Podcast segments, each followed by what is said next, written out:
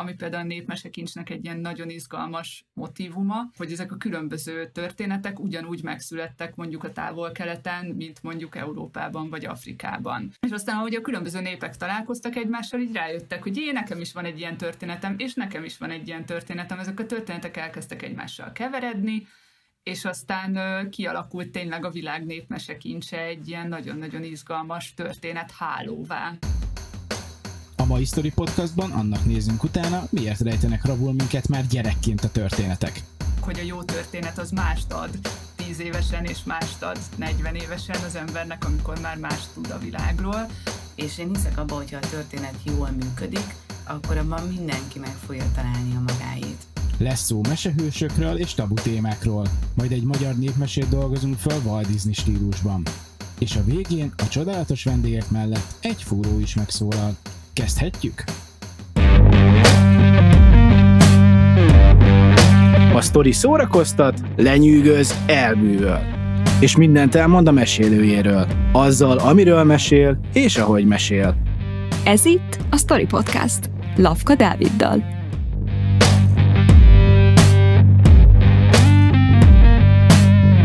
Ebben a podcastban a történetmesélés erejéről fogunk beszélni. Miért játszanak évezredek óta fontos szerepet a kultúránkban, és miként vannak jelen a történetek életünk szinte minden pillanatában. Egy jó történet nem csak a zsigerekig hatol, de velünk marad hosszú-hosszú ideig. Épp ezért felelősek vagyunk érte, hogy kinek, mikor, milyen sztorit mesélünk. De mitől jó egy sztori? Egyáltalán mi számít sztorinak? Derítsük ki együtt! Itt, a Sztori Podcastban. Hello mindenki! A mai epizódban a gyerekmesékről és általában a mesélés és a mesefogyasztás jelentőségéről fogunk beszélgetni. Az egyik sztori szakértőnk Gimesi Dóra, a Budapest Bábszínház vezető dramaturgia és irodalmi vezetője, aki mesekönyveket, ifjúsági regényeket és rádiójátékokat ír. Az egyik mesekönyvért kétezer-tizennyolcban megkapta az év gyerekkönyvedíjat, színpadi adaptációi és saját darabjai pedig több színházi díjat is elnyertek.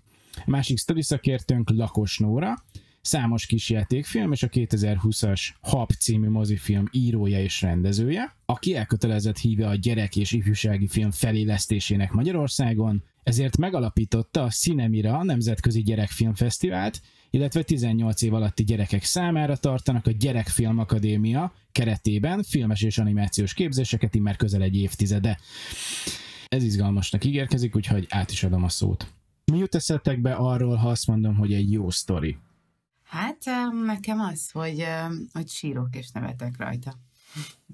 És hogy emlékszem rá még napokkal később, vagy akár hetekkel, vagy akár évekkel később is. És a sztorira emlékszel inkább, vagy arra emlékszel, hogy mit éreztél, miközben a sztorit megnézted, vagy elolvastad?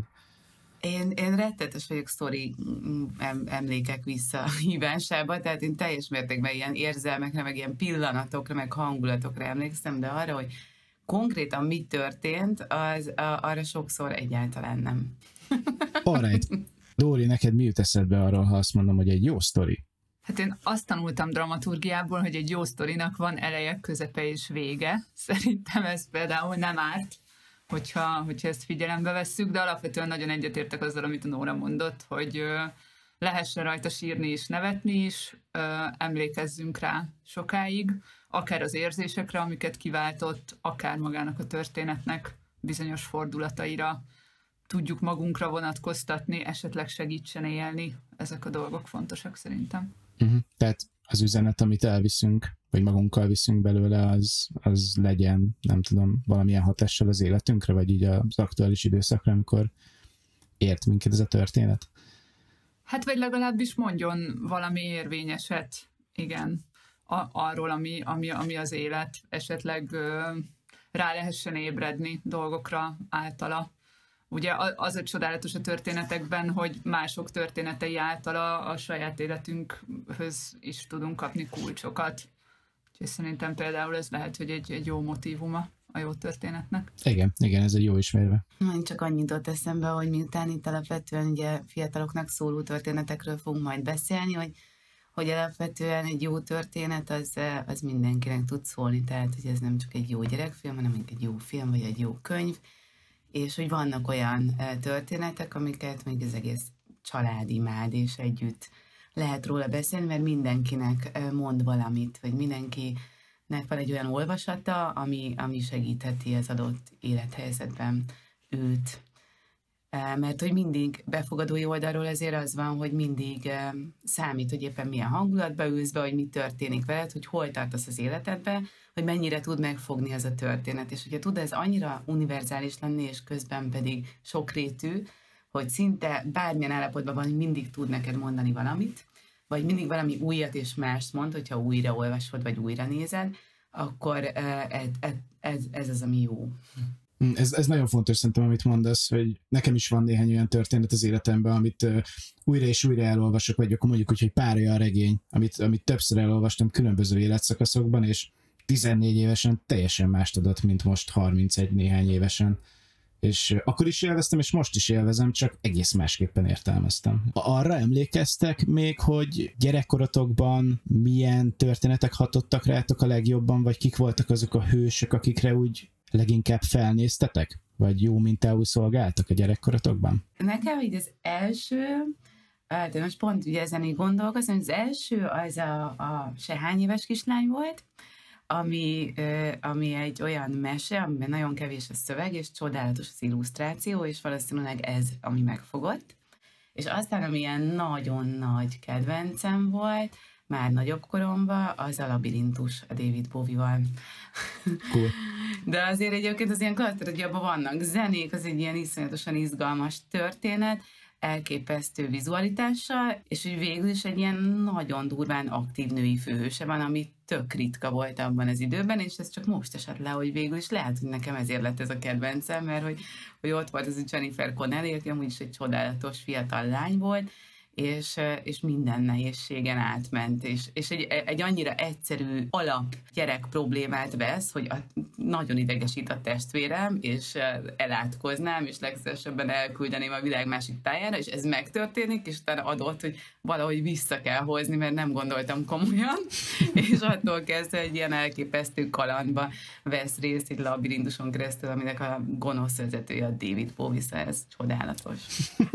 Ez jó. Tök jó, én azt már felnőtt koromban láttam, de ne, nekem is egy ilyen nagyon fontos lett. Hát az, meg tehát nekem is egy nyolcvanas évekbeli dolog az, ami na- nagyon beakadt. Ez egy kanadai sorozat volt, Anne Shirley című. Uh-huh.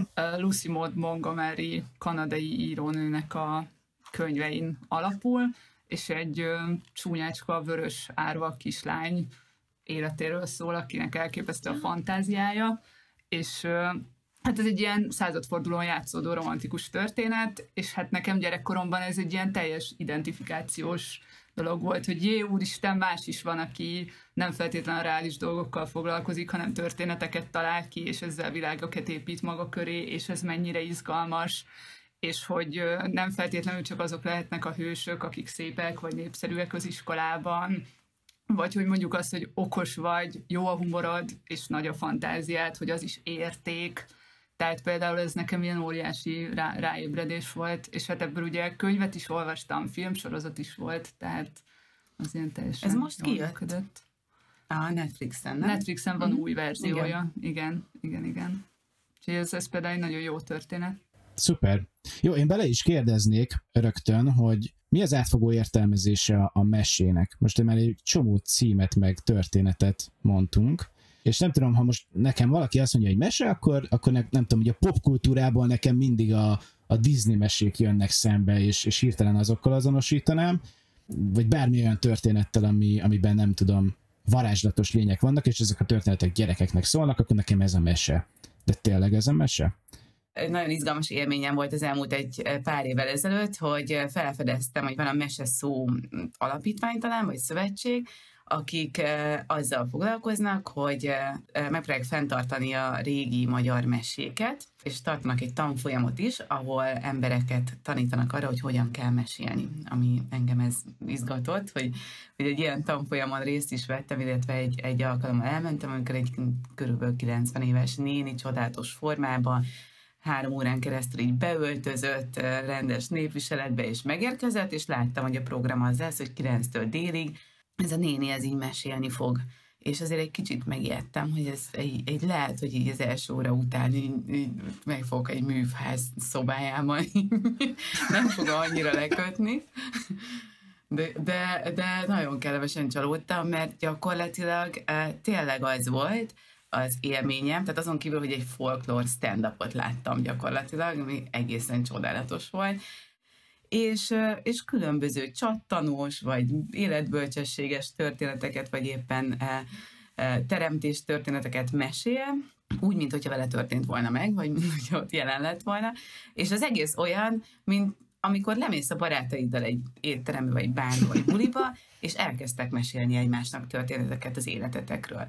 És lehet, hogy ott van egy három gyerekes anyuka, akivel egyébként valójában semmi különös nem történt, csak lement a három gyerekével a boltba, de közben meg fel kellett szállni egy buszra, és ahogyan elmeséli az összes kalandot és fordulatot, ami közben történt, a, a hajléktalannal való találkozástól kezdve, nem tudom, a kutyaszaron át a mindenen, így elkezd egy elképesztően vicces és érdekes történet lenni a hétköznapokból. És e, szerintem ez a mesének az alapja alapvetően, és, hmm. e, és ez csodálatos tud lenni akkor, hogyha jó a történetmesélő. Igen. Ez jó, de azért, azért fontos az, amit most mondtál történetmesélőkről, és azt hiszem, hogy talán az, hogy amikor meg akarjuk határozni, hogy mi a mese, akkor, akkor mindig ahhoz hozzá kell tenni azt, hogy ki a mesélő, vagy hogy, vagy hogy miért is mesélünk, mert a mesélés az ugye egy ilyen évezredes dolog, tulajdonképpen amióta az emberiség tud magáról, azóta történeteket mesélnek az emberek egymásnak. És azt szerintem történetileg egy nagyon izgalmas dolog, hogy a mesemondók mindig ilyen kivételezett emberek voltak a társadalomban. Tehát a mesemondót mindig övezte egy ilyen nagy tisztelet, mert az, aki történetet tud kanyarítani abból, ami a hétköznapokban történt, az nagy ember, vagy hogy ez tud valami, tud valami különlegeset. És hát nyilvánvalóan ezek a történetek aztán öröklődtek generációról generációra, és ami például a népmesekincsnek egy ilyen nagyon izgalmas motívuma, hogy ezek a különböző történetek ugyanúgy megszülettek mondjuk a távol-keleten, mint mondjuk Európában vagy Afrikában. Tehát ugyanúgy születtek olyan történetek, amik bátor árva gyerekekről szólnak, ugyanúgy születtek olyan történetek, amelyek arról szólnak, hogy valaki furfangos és átver valakit, aki buta. Szóval, hogy vannak ezek, a, ezek az alaptörténetek, ezek az alapmese szüzsék, hogy mondjak egy ilyen szakszót is erre, és aztán, ahogy a különböző népek találkoztak egymással, így rájöttek, hogy én nekem is van egy ilyen történetem, és nekem is van egy ilyen történetem, ezek a történetek elkezdtek egymással keveredni, és aztán kialakult tényleg a világ népmesekincse egy ilyen nagyon-nagyon izgalmas történethálóvá szövődött, ahol különböző motivumok, meg különböző verziók vándorolnak ide-oda, és ezért is van az, hogy valamiért azt érezzük, hogy a világ bármely táján nőttünk fel, vannak bizonyos alaptörténetek, amiket mindenki ismer, amiket mindenki tud. Ezt úgy szoktuk mondani, hogy ez a kollektív tudattalamban vannak azok az alaptörténetek, azok az alapemberi viselkedésekhez kapcsolható történetek, amiket té- tényleg mindenkinek megvan. És ezzel lesz egy ilyen biztonságérzete az embernek, szerintem például, hogy, hogy alaptörténetekben gondolkodunk, meg sokkal könnyebb elindulni egy bármilyen történetszövéssel, hogyha például azt mondom, hogy ez egy ilyen hamupipőke típusú történet. Aha. Akkor azonnal tudod, hogy miről beszélek, de hogy ezt azonnal tudja valaki Kínában is. És ez szerintem csodálatos dolog. Wow. Oké, és ugye én azt mondtam, hogy nekem mondjuk a, a meséről ma a Walt Disney mesék jutnak eszembe, de lehet, hogy mit, nem tudom, kétszáz évvel ezelőtt a Grimm mesék vagy az Andersen mesék jutottak volna eszembe, és hogy így elkezdtétek mondani, hogy a népmesék milyen elképesztő hatással voltak a, arra, hogy, hogy hogyan alakult a történetmesélés. Tekinthetőek a népmesék, akkor ezeknek a műmeséknek az előképeinek? Hát sőt, olyannyira tekinthetjük előképnek, hogy ö, például a Grimm testvérek, ők konkrétan népmeséket gyűjtöttek, és amikor ezeket kötetbe rendezték, akkor felismerték, hogy mondjuk ugyanolyan típusú meséből van három vagy négy vagy öt tíz variáció.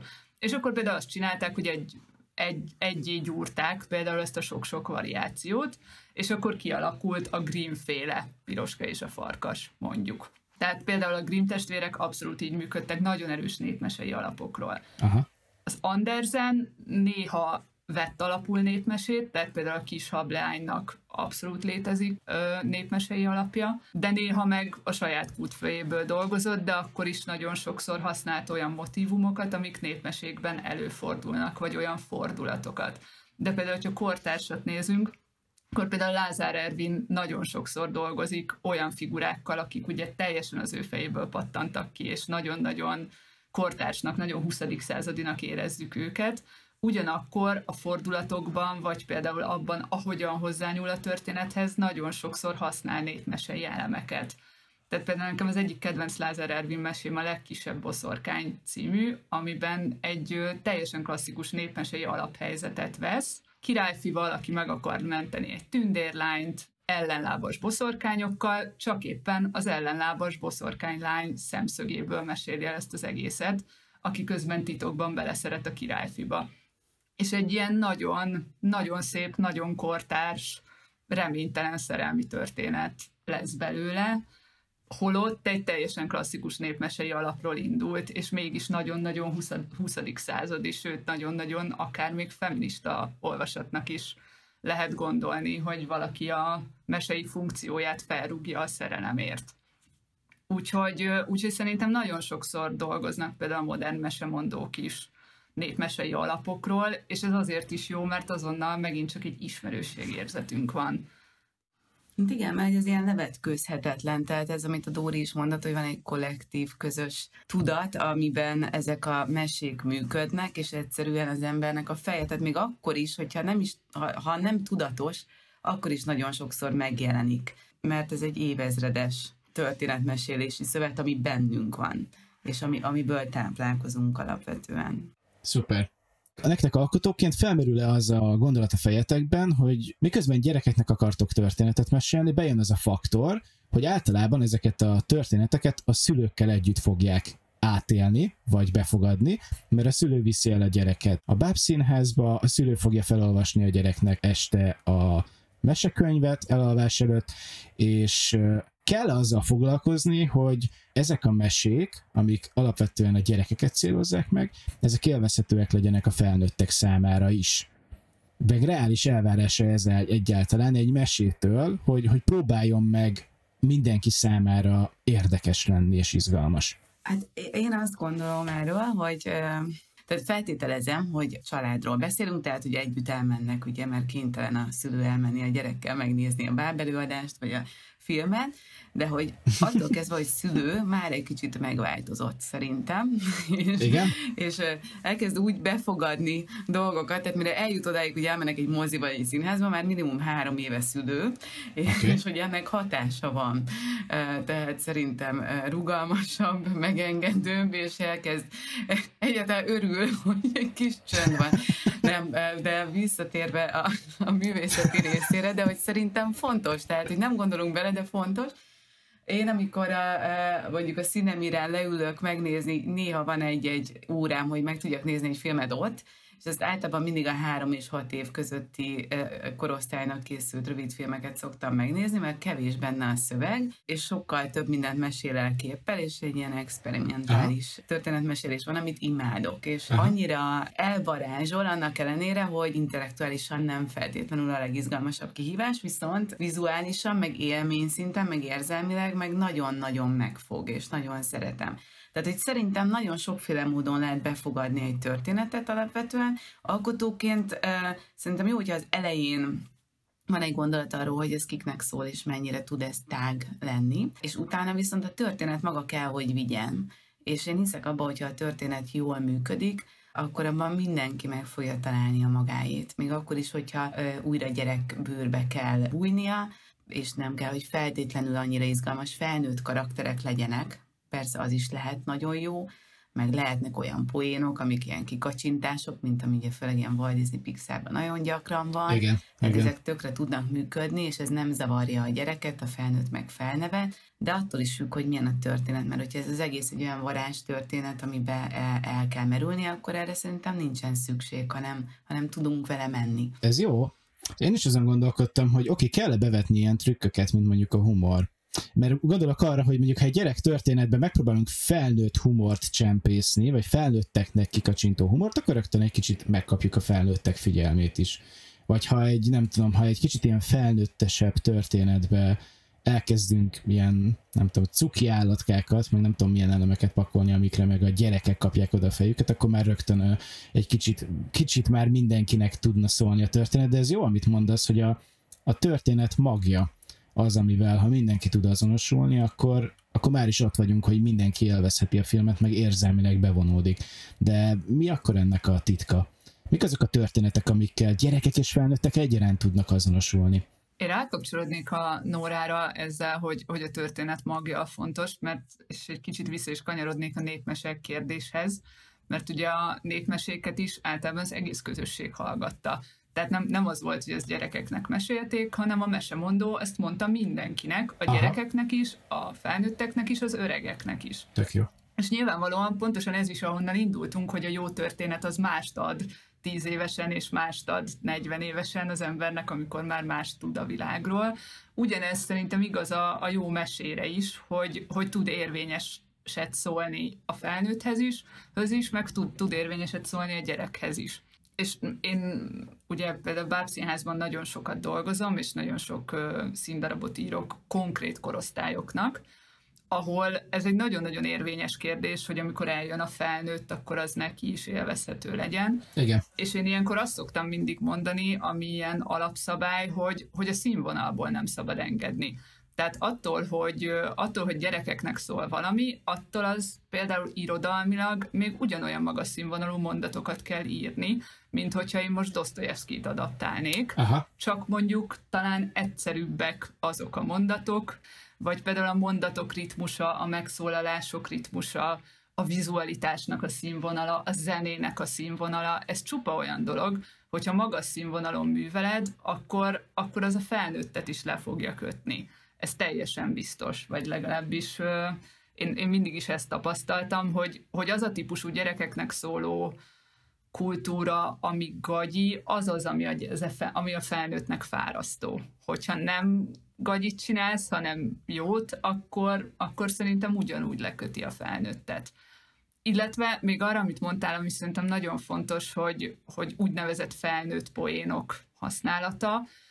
Én nem tudom, szerintem az egy nagyon ingoványos talaj, mert az nagyon ö, hamar lehet ö, olyan rossz ízű, vagy olyan le, ledobja magáról az az adott történet. És természetesen vannak példák, amikor ezt valaki nagyon-nagyon jól csinálja, például a Pixar filmekben ugye ezek valahogy olyan csodálatosan, organikusan épülnek be, hogy mi az, ami inkább a felnőttet szólítja meg belőle, és mi az, ami inkább a gyereket, de szerintem azt nagyon veszélyes kimondani, hogy mondjuk van olyan poén, amit csak a felnőtt ért, és akkor de jó, hogy a felnőtt is röhög, hanem, hanem inkább, hogyha a történetszövésben van olyan rész, ami a felnőttnek ad valami plusz réteget, és a gyereknek is ad egy olyan réteget, amit viszont lehet, hogy ő majd lehet, hogy később ért meg. Szóval érted, valamiféle ilyen Értem. sokkal, sokkal rétegzettebb ez a kérdés, szerintem. Ez jó.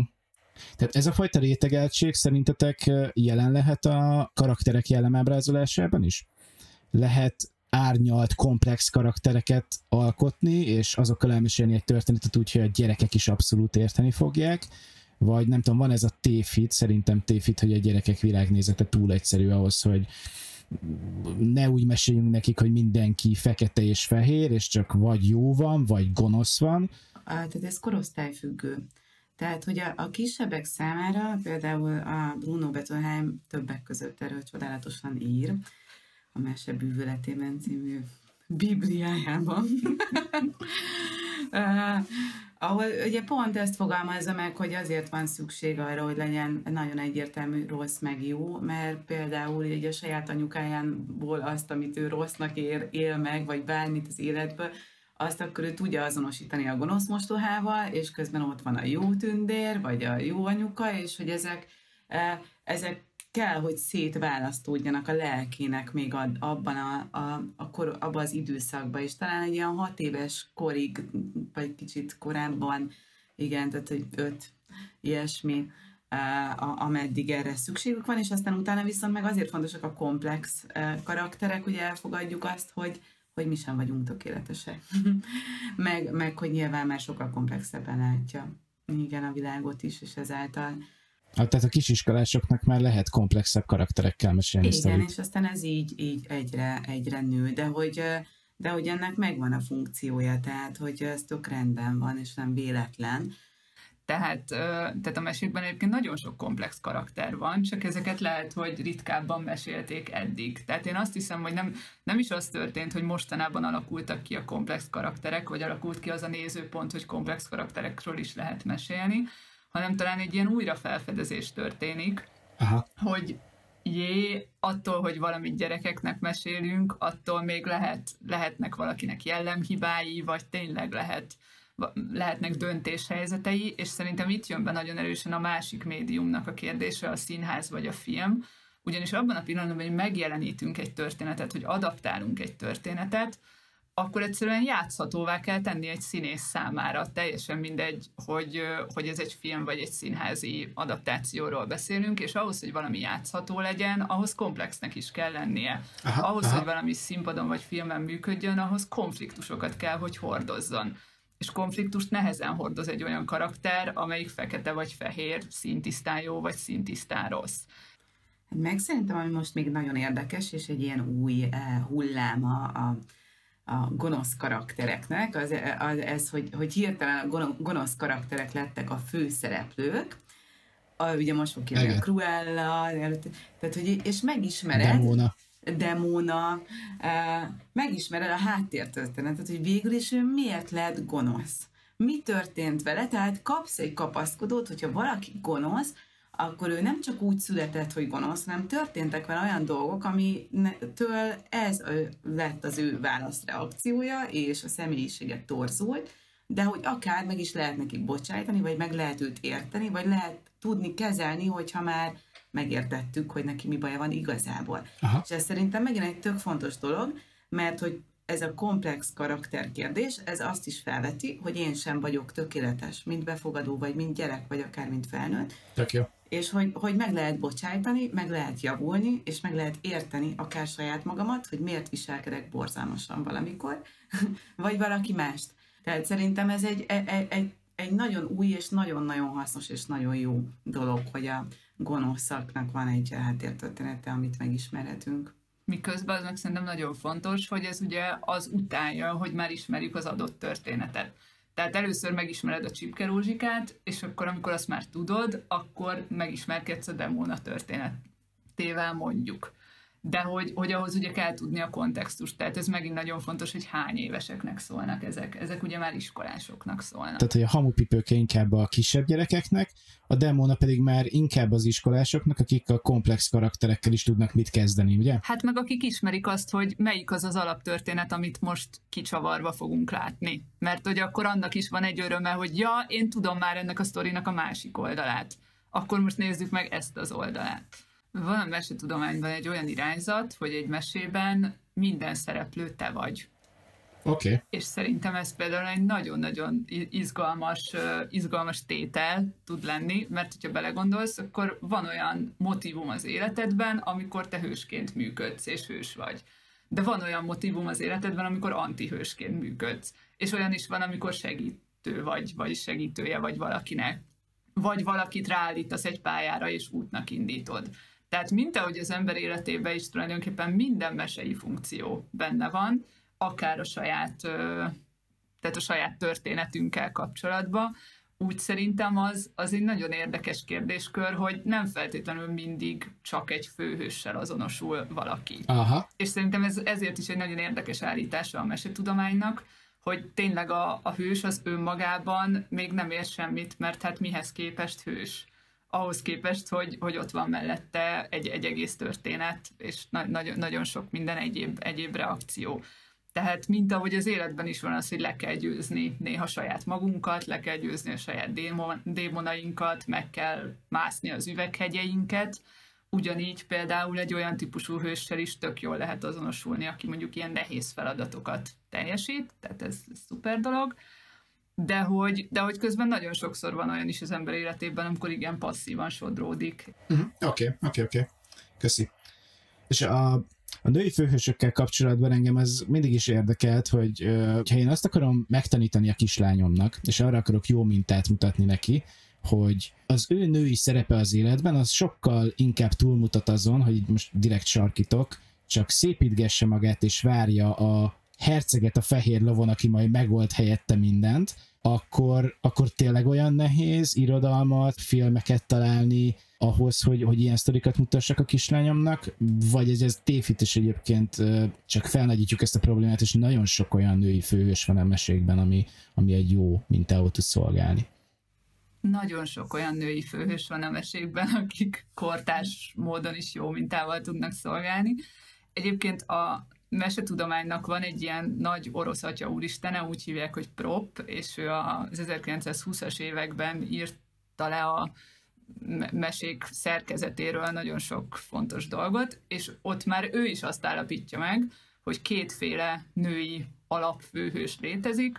Az egyik tényleg ez, aki a jutalomként funkcionál a férfi hősnek, tehát akit el lehet venni feleségül a végén tulajdonképpen, várja a toronyban. A másik, úgynevezett megmentendő király kisasszony, amit te is mondtál. A másik viszont az abszolút aktív, aktív szerepet vállaló, különböző bonyolult személyiségű női hős, aki, aki akár lehet olyan is, akit le kell győzni, akivel például egy versenyben jobbnak kell lenni ahhoz, hogy el lehessen venni feleségül, tehát vannak ugye azok a típusú királylányok, akik ilyen lehetetlen feladatokat tűznek ki, és akkor, és akkor tényleg konkrétan versenybe kell velük szállni. Uh-huh. Vannak azok a női hősök, akik önfeláldozó módon például elindulnak egy, egy útra, és ők azok, akik végigjárják, és ők azok, akik kalandokba keverednek.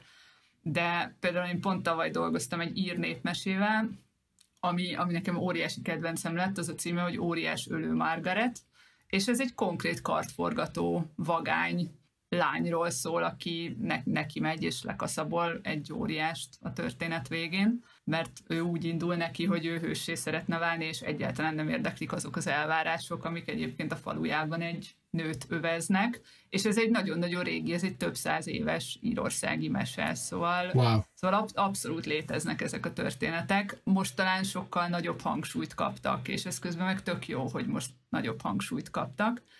Egyébként a Móra kiadónál jelent meg most két olyan mesegyűjtemény is, az egyik a Ribizli a világ végén című, a másik a Kalósz királylány című, ami csupa ilyen vagány női hősökről szóló történetet tartalmaz, tehát már ilyen esti mesének is, hogyha direkt olyat akar valaki választani, hogy vagánynőkről mesél gyerekeknek népmeséket, akkor például ezt lehet.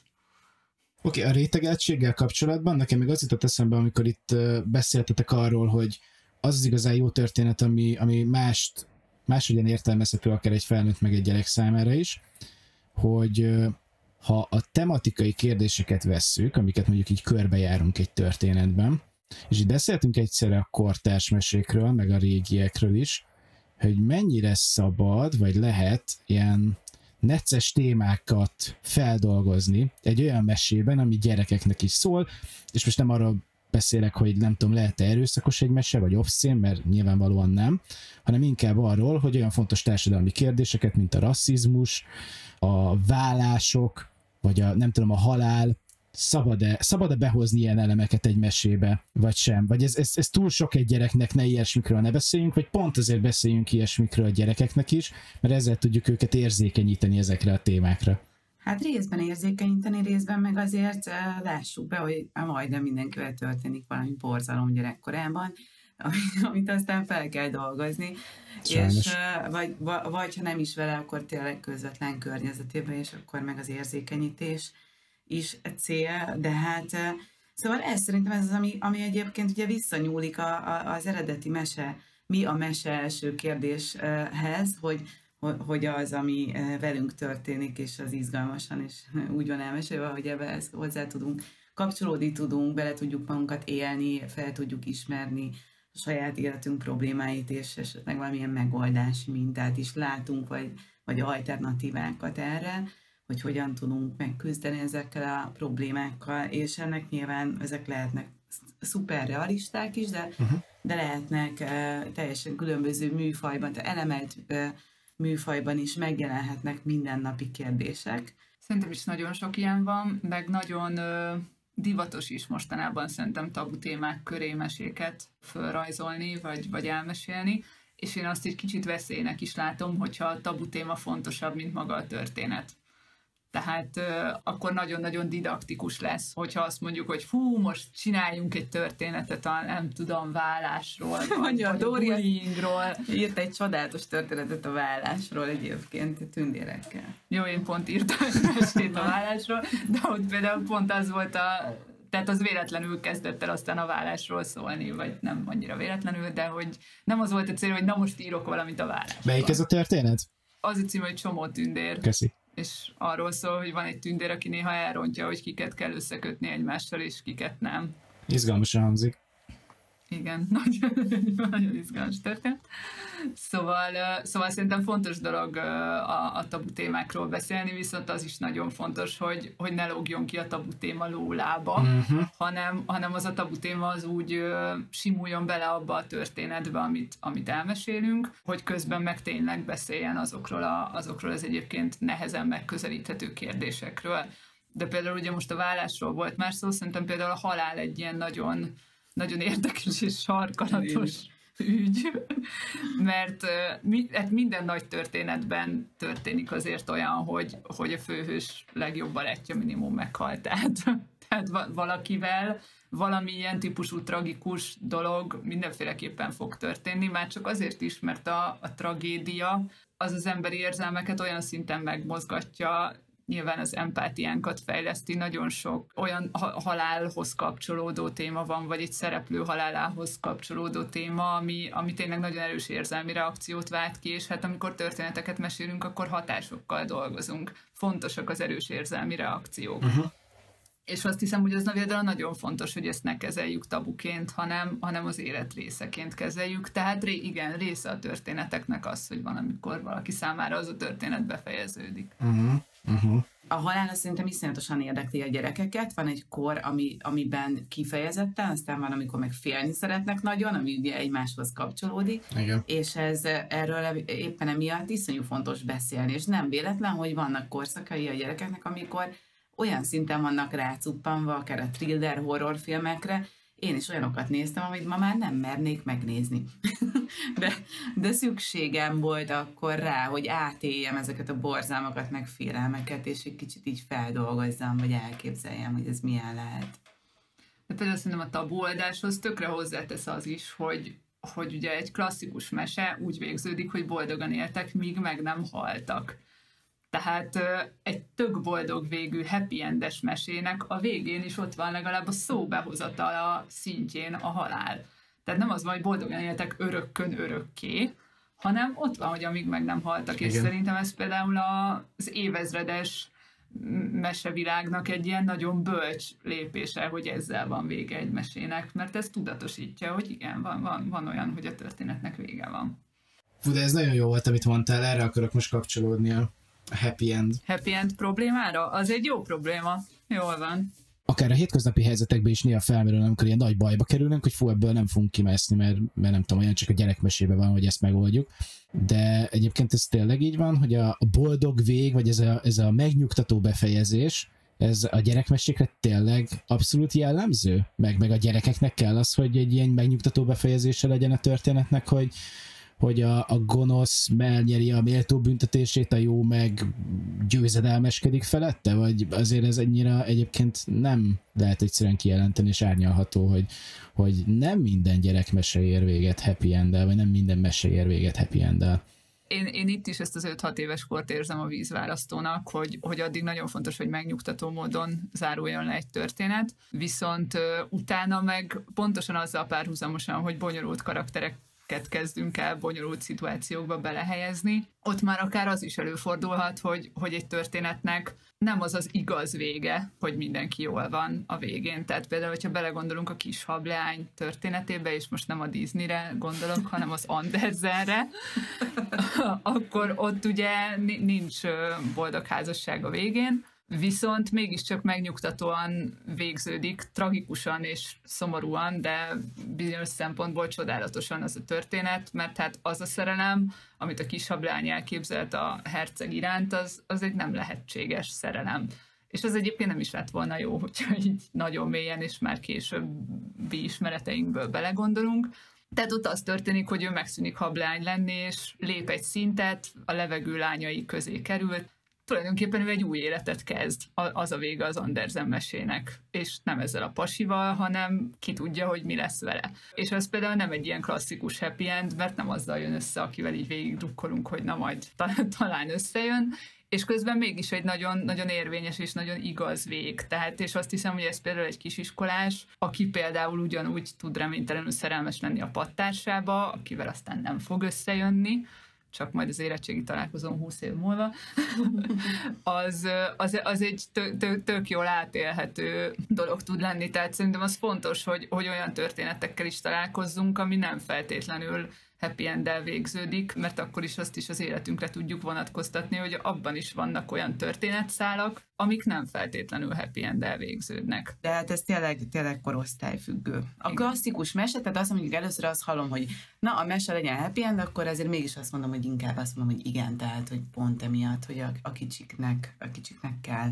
Oké, tegyük fel, hogy most már baromi nagy biznisz lett gyerektartalmakat gyártani. Gondolok itt a, a gyerekkönyvekre, a mesesorozatokra, a mesékre és mindenre, ami, ami gyerekeknek eladható, vagy ami gyerekeket céloz meg. És nem tudom, ha azt mondanánk, hogy óriási a zaj most a, a kid content piacon, akkor ti mit javasoltok, hogy hol érdemes kutakodnia azoknak, akik olyan tartalmakat keresnek, ami akár gyerekeknek, vagy gyerekeknek és felnőtteknek is. Ugye, amit te is mondtál, Dóri, ezt a színvonalas tartalmat képes adni. Jó, hát a, ugye ez lehet könyv is, meg lehet film is, meg lehet színház is, meg lehet játék is. Ami ilyen érdekes, lehet is talán, még az inkább már nagyobb gyerekeknek szól, tehát ez tizenkét plusz, de van az Európai Film Akadémiának egy honlapja, és azon belül pedig van a Young God ilyen szabad, fiatal közönségnek szóló filmeknek a díj, díjnyertes vagy díjra jelölt filmjei, amik visszanézhetőek akár több évre visszamenőleg is, és ott például minőségi gyerekfilmeket lehet találni, amik, amik mind angolul vannak feliratozva, vagy az is lehet, hogy van olyan, ami magyarul is, és ezek, ha jól tudom, akkor ingyenesen megnézhetőek. Tehát, hogy ez például szerintem egy olyan izgalmas platform, amiről kevesebben tudnak, de hogy ugye gyakran futunk bele abba a problémába, hogy ott van a Netflix, az há bé o, és néhány ilyen streaming platform, amit ismerünk, és hogy már minden filmet láttunk, ami családinak van nevezve, és hogy akkor mit nézünk, és mondjuk ez lehet egy jó platform erre. Meg hallottam valami Cinemira Fesztiválról is, hogy ott is gyerekeknek és tényeknek egyaránt egész ja, jó igen, ja, tartalmakat igen. vetítenek.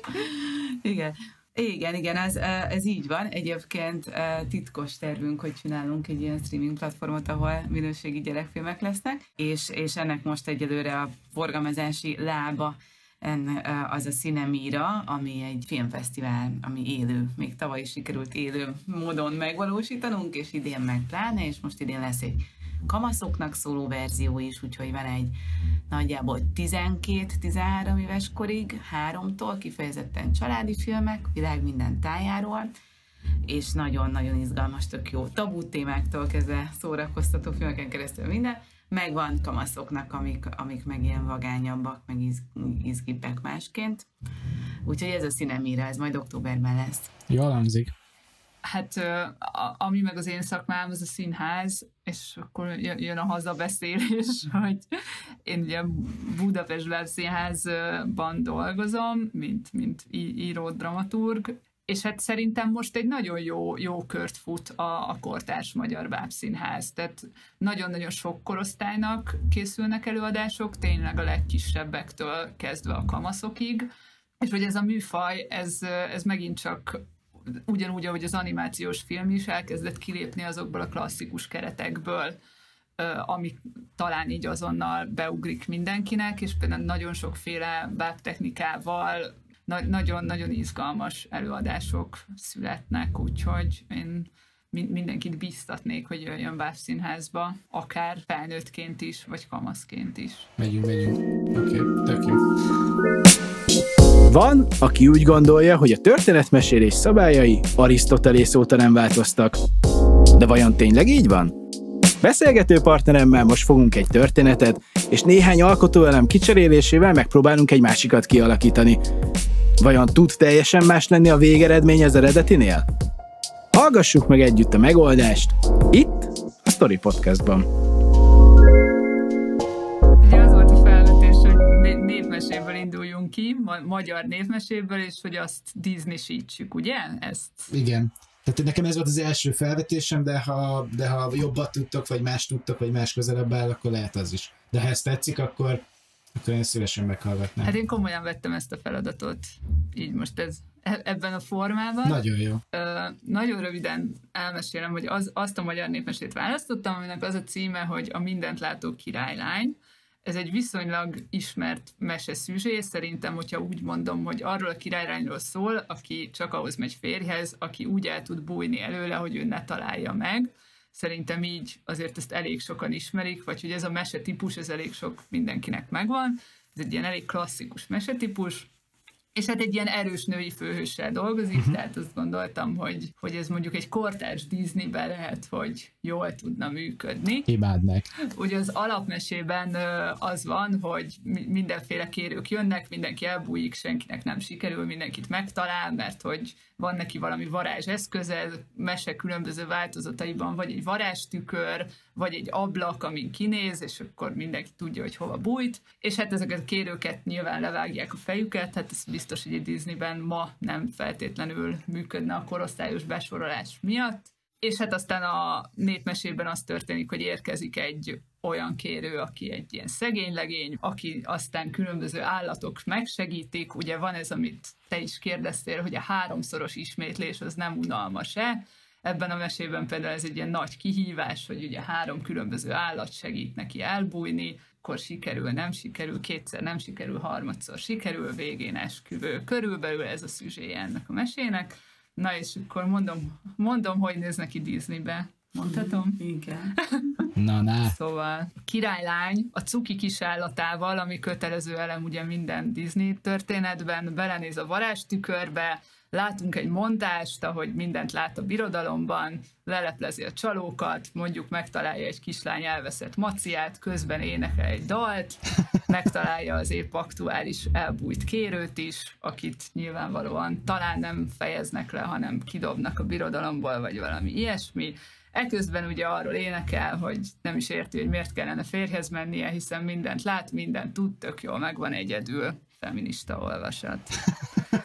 Közben egy másik történetszálon szegény sorsú, csibész típusú fiatalember menekül valakik elől, elbújik valahová, ahol nem találják meg, majd valami véletlen folytán a palotában köt ki a kérők között. Ugye ez is egy ilyen jellemző dramaturgia, véletlen találkozás főhős és főhősnő között. Uh-huh. Amikor először találkoznak a királylánnyal, a nagy veszekedés lesz belőle, de persze ezzel csak azt leplezik, hogy nagyon tetszenek egymásnak. A lány megpróbálja lebeszélni, hiszen eddig mindenkit megtalált, a fiú viszont ragaszkodik hozzá, hogy ha már itt van, akkor ő is megpróbálja ezt az elbújás történetet, mert hát tulajdonképpen ő akarja már ezt a lányt. Aha, aha. Akkor megtörténik a három elbújás, az első kettőnél a fiú régi adósságokat hajt be különböző alvilági kapcsolatain, a hal királyon és a sars királyon, ugye ez megint csak ilyen kortárs Disney-s, hogy be lehet hozni tenger alatti világot, be lehet hozni hegyek fölötti világot, és közben be lehet hozni mindenféle vicces alvilági mellékszereplőket állatbőrben, ez mindig nagyon jól működik. Tuti recept. Közben természetesen dalok is elhangozhatnak, mélytengeri dal, sas király körüli dal, stb. Látványos vizuális megoldásokkal, ilyenek. Nyilván mindkét elbújás sikertelen, ezért aztán az utolsó este a fiú úgy dönt, hogy többször nem is bújik el, inkább elviszi a királylányt a városba, és megmutatja neki a birodalmat alulnézetből. A királylány rácsodálkozik, hogy talán mégse tudott mindent, énekelnek nyilván, bontakozik a szerelem, és természetesen vicces mellékszereplőkkel találkoznak. Másnap reggel meg kellene, hogy történjen a harmadik elbújás, a lánya kisállatával belenéz a tükörbe, nem találja a fiút, pedig már nem is azért keresi, hogy ne menjen hozzá, hanem épp ellenkezőleg. De, mint kiderül slusszpoén, a fiú végig ott volt közel, mert bent maradt a szobában, és ott áll a tükör mögött, és amikor a lány arról énekel, hogy mennyire hiányzik neki ez a fiú, és tulajdonképpen ezt az egész hülyeséget nem is akarja, akkor hirtelen a tükör szétpattan, vagy elveszíti a varázserejét, átlátszó lesz, meglátják egymást, duettsók, boldogság, vicces mellékszereplők záró poénokat mondanak. Így néznek ki Disneybe, erre jutottunk. Elképesztő. Szerintem ez nagyon Disneys lett. Adjuk be valami pitchre. Szerintem ezt beadhatjuk. Egyébként így, így most már kész. Ja, nagyon, nagyon örülnék, hogyha a feladat inspirálna, nem tudom, egy ö, magyar animációs filmet. Mindenképpen special thanks-be berakunk. Vagy egy, egy vagy kettő jegyet, ha kaphatok, vagy valamelyik premier utáni vetítésre a Cinema City hátsó sorai jelkor.